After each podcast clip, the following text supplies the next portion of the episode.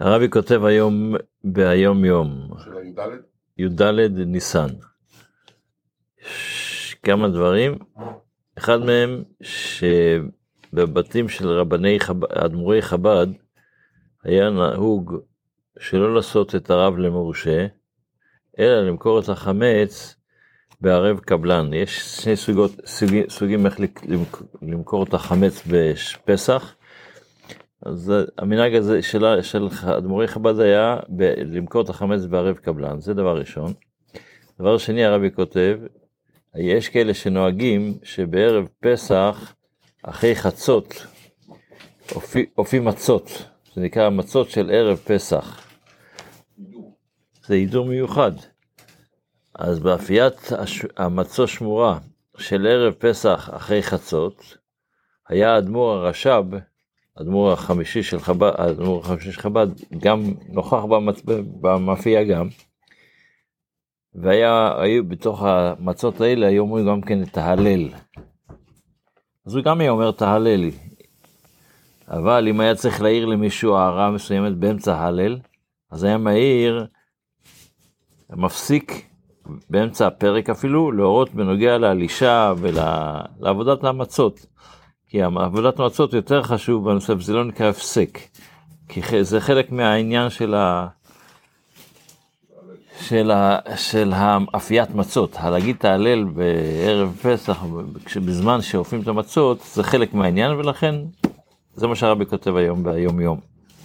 בספר המצוות, אז אנחנו לומדים את המצווה קע"ט, שזה הציווי שהקדוש, ש, שהתורה מצווה אותנו, שכשעדים מגיעים להעיד, אנחנו דיברנו על זה שכשדיינים, כדי לפסוק דין, הם צריכים שיהיה עדים, על פי שני עדים יקום דבר. אז כשהעדים באים להעיד, אז הדיינים חייבים לדרוש היטב, לחקור טוב את העדים, מה שנקרא, לדקדק בכל הכל האפשר כדי שלא נשפוט בדיבור ראשון ובמהירות, לא רק להגיד, בא עד, אני ראיתי אותו ככה וזהו. צריך לשאול אותו כל מיני שאלות ולחקור אותו חזק. והוא אמרו, זה מה שכתוב בתורה, ודרשת וחקרת היטב, ושאלת היטב, הנה אמת נכון הדבר.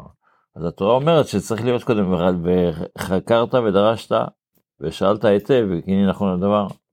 וכבר נדברו דיני מצווה זו וחילוקי, איך הן הדרישות, ואיך הן החקירות, ואיך חייבים לדקדק בכך, ואיך תתקיים העדות, אז שתסכים שהעדות תהיה עדות נכונה, ואיך תידחה, לפי החקירות האלה. כל זה כתוב במסכת סנהדרין. בתפילה, אנחנו בשיר של יום השבת, אז אחרי שסיימנו את הפסוק, הבנו קצת את הפסוק, עלי עשור ועל עיניו ועלי גם בכינור, וכי שימחתני בפועליך, מעשה ידיך ארנן, זה מה שדיברנו אתמול, בפועל, מה ההבדל בין בפועליך למעשה ידיך ארנן? אנחנו אומרים, מה גדלו מעשיך השם, מאוד עמקו מחשבותיך. כשאתה מתבונן בבריאת העולם, אז יש, אנחנו אמרנו שיש מעשיך, אז מה גדלו מעשיך, המעשה של הקדוש ברוך הוא גדול כל כך, שאתה בעצם, עוד כשנגיד בפסוק הבא, שאנחנו לא יכולים להבין את זה, וכמה עומק יש במחשבה של העניין. לכן איש בר לא ידע, וכסיל לא יבין את זאת. יש את האיש בר, בר זה אדם שהוא לא יודע כלום. אז הוא לא ידע, הוא לא יכול להבין, אין לו יכולת להבין בכלל את הגדולה של הקדוש ברוך הוא.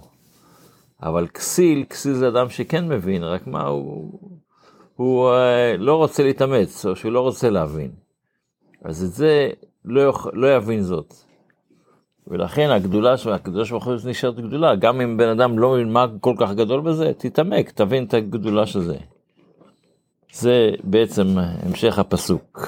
שיהיה לנו יום טוב, בשורות טובות, חג כשר.